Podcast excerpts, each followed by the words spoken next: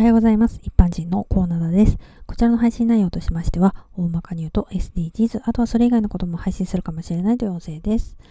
えー、お子さんがいる方はね、子供の成長早いからもう着ない着れない子供服を近所やママ友パパ友にお下がりに回す、えー、それも エスディージーズ に取り組んでいると言えるんですよ。えー、服きっかけのそういう人付き合いもいいですよね。えー、さてさて今回は精神病についてです。えー、以前お友達何人かと待ち合わせしまして、一人だけ現れなかったことがあるんですね。そこで留守電にどこどこで時間を潰して待ってるよと伝言を残してたら、えー、その子のお母さんから電話がありまして、今入院してるんですって言われたんですね。えー、その時は知らなかったんですけれども、後日その子と会うことができた時に、実は精神病院に入院してたって教えてくれたんですよね。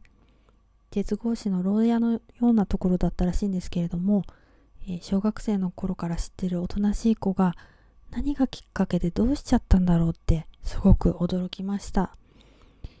えー、その子の話をしますと、えー、ある日自分から交番に行ってですね、私を逮捕してくださいって、まるで罪を犯した人が自白するみたいに交番に駆け込んでいったところからの精神病院入院だったらしいんですね。もちろん罪を犯してないし、えー、とてもそんなことをするような行動力というのかな、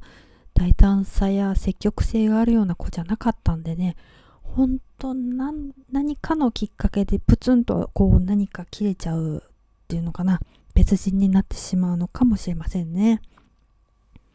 まあ勝手な想像ですけど、ちょうどその頃彼女の両親が離婚する時期だったので、それが原因かなと思っててるんですけどね。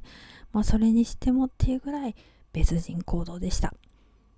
はい、えー、ではでは今回はこの辺で、また次回聞いてくださいね。ではまた。